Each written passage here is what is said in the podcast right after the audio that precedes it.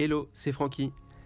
Hier, j'ai publié mon cinquième podcast intitulé Comment ne plus souffrir au quotidien du manque de reconnaissance de votre employeur ou de votre entourage? Aujourd'hui, dans ce sixième podcast, je vais partager avec vous les principales sources de stress au quotidien. Le stress fait partie intégrante de nos vies et c'est la raison numéro une qui motive les personnes à démarrer la pratique de la méditation. J'ai eu la chance de travailler avec des experts en gestion du stress et j'ai découvert il y a quelques années que lorsque nous sommes stressés ou anxieux, c'est que nous ne sommes pas dans le moment présent.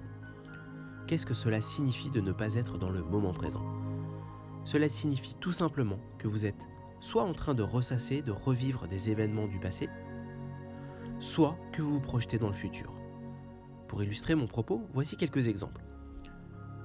Supposons que vous aviez un rendez-vous professionnel ou personnel la semaine dernière, et que malheureusement ce rendez-vous ne s'est pas passé comme vous le souhaitiez. Si une semaine plus tard, vous êtes encore en train de repenser au déroulement de ce meeting, eh bien, vous ressassez le passé. Vous n'êtes donc pas dans le moment présent.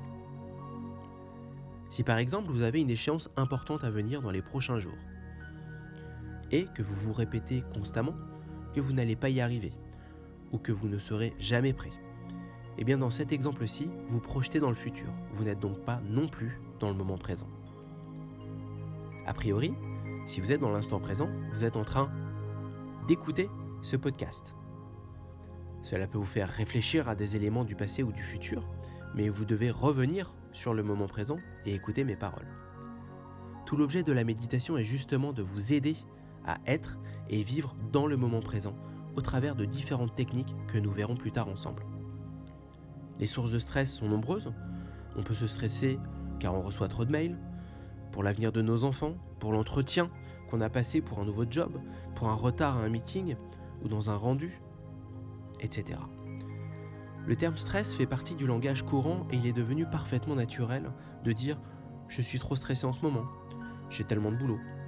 Il y a 20, 30 ou 40 ans, le terme stress était assez rare, alors que de nos jours, nous l'utilisons ou nous l'entendons plusieurs fois par jour sans forcément lui donner plus d'importance que ça.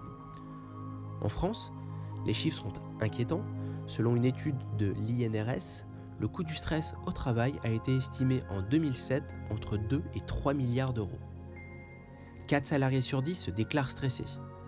Selon l'OMS, la France arrive en troisième position à enregistrer le plus grand nombre de dépressions en lien avec le travail. De nombreuses études ont démontré que le stress était aussi bien à l'origine de certaines maladies qu'un élément aggravant d'autres maladies. Si on fait le parallélisme avec les États-Unis, le stress serait responsable de 75 à 90% des consultations médicales et de 60 à 80% des accidents du travail selon l'American Institute of Stress. Bref, le stress est un fléau qui flingue notre santé, notre bien-être, notre qualité au travail et notre qualité de vie en général. La bonne nouvelle, c'est qu'il y a des solutions pour gérer ce stress et la méditation est selon moi le meilleur outil pour y faire face simplement. J'en suis la preuve vivante car je suis passé par là à titre personnel pour moi, comme pour mes filles.